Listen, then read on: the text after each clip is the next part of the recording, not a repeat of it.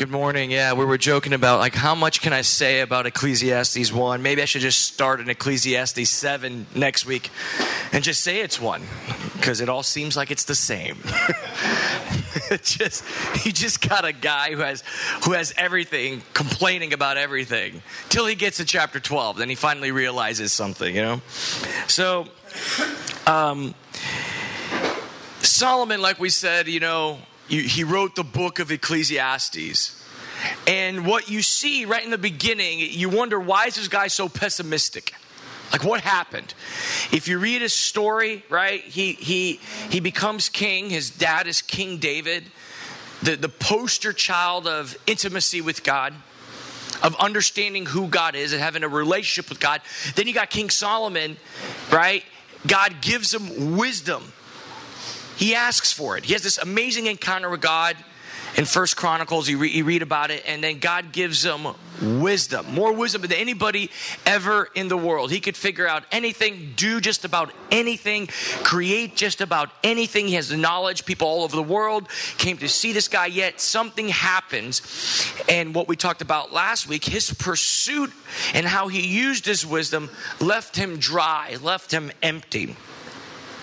And he lost sight, like I said, if you see it in the beginning here, he lost sight of his relationship with God, of this intimacy with God. And what's interesting in the book of Ecclesiastes that some scholars write and why that, in, in, in, connection with why would Solomon lose this intimacy with God? Because he's, he, in the word God in the book of Ecclesiastes, it means Elohim. Now that's just powerful God. That, that means that God is almighty, all powerful. Instead of meaning Jehovah, which the change of the name of God also denotes intimacy with him. See, his dad King David, we all know King David is a man after God's own heart. We read these stories. We, see, we, you read the Psalms and you're like, okay, King David had a unique relationship with God. He saw God not just as all powerful, mighty, but also intimate and close.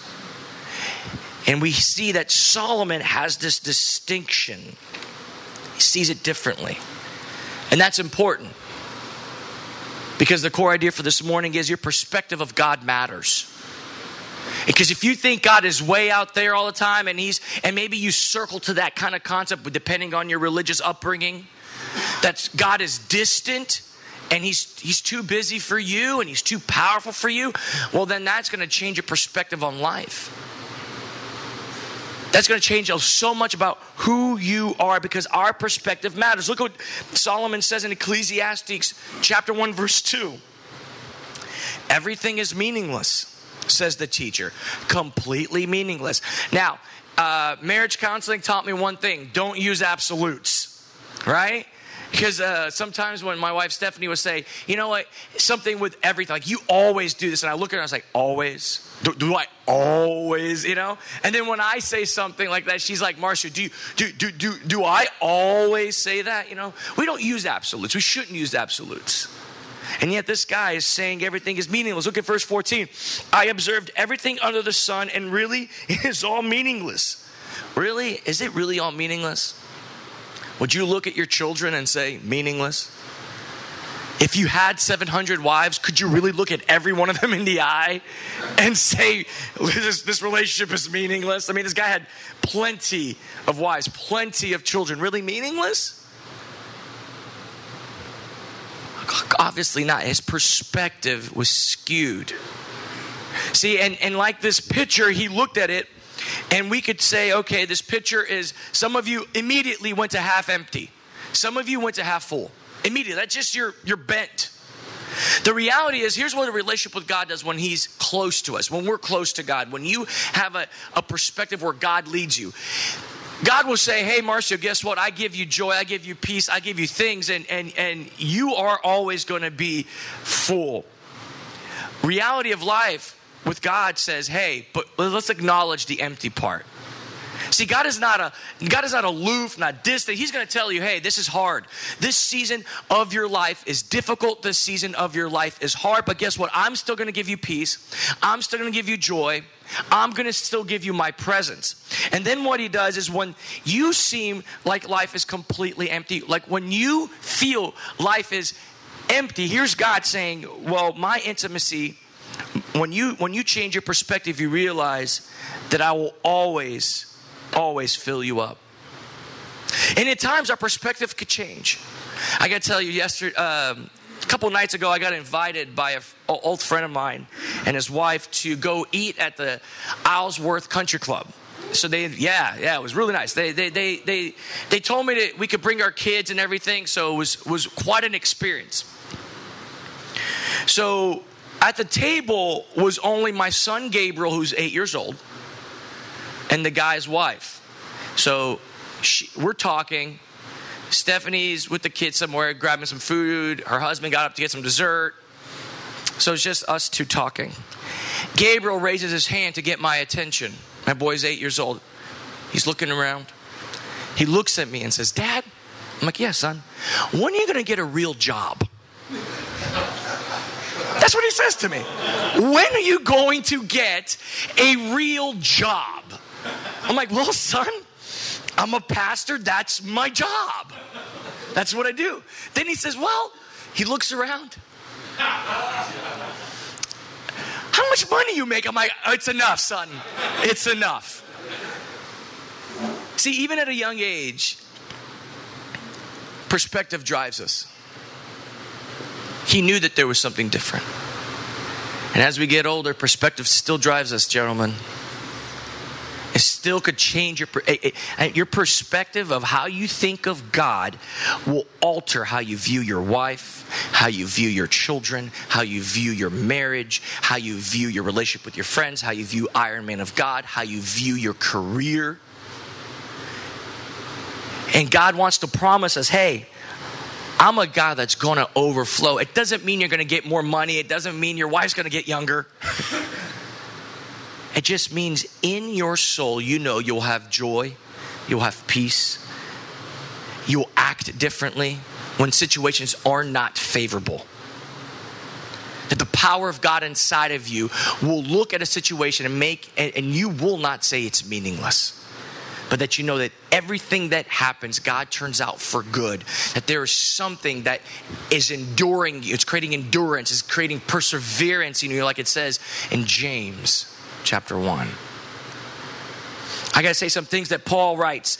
In 2 Corinthians 6:10, Paul says this, our hearts ache because of all the pain and suffering that he dealt with with sharing the gospel in the known world. And we all understand if you study the life of Paul, this man was Ivy League of Ivy League. Successful businessman. He was an entrepreneur everywhere he went. He was a self starter, planting churches all over the world. Suffered tremendously for the cause of Christ lost friends, had been betrayed by friends, was left for dead. Like you could just study this guy's life. And yet here's what he says, but we always have joy. We are poor, but we give spiritual riches to others because he was full. Because he understood that God would not leave him high and dry. He understood because when he wrote Romans 8, the things of the spirit leads to life, the things of the flesh leads to death. We own nothing. And yet we have everything. That was something, that was from a deep well of understanding of having a healthy perspective of who God is. Then he writes in Philippians 4, he says this in verse 11 Not, not that I was ever in need, for I have learned how to be content with whatever I have.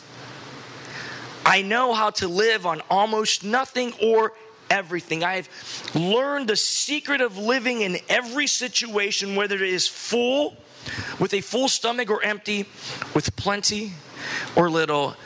And guys, Tebow didn't write Philippians 4:13. It was uh, Paul. Um, For I can do everything through Christ, who gives me strength. The whole difference between what we see, who Paul is and who David is, and guys, we, you, if you study the life of David, that was hard. We know his life. From the age of 17 till he became a king at 30, he was being chased by a guy who he thought was a father figure to him. The guy wanted to kill him.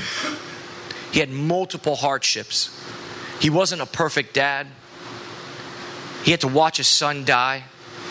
Choices that he made violated God's principles, killed thousands of people in this kingdom. I mean, this guy was not perfect by any means, and he had a lot of moments where he could have said, My life is empty, woe is me, everything is meaningless.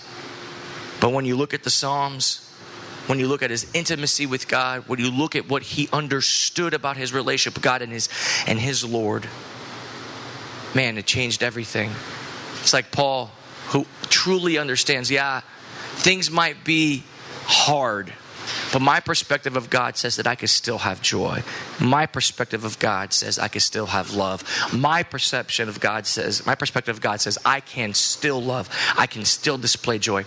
I can still display peace. So, in close, I want to just say this, gentlemen allow Christ not only to change your perspective, but to be your perspective. Let me pray. Heavenly Father, thank you so much that you love us. Thank you that you're good to us. Thank you that you care about us. Thank you that when we keep our eyes on you, when you become our perspective, things change. And it's not externally, but it's it's our heart and our mind and our actions that will reflect your power and your glory when we realize that you're always with us. Amen.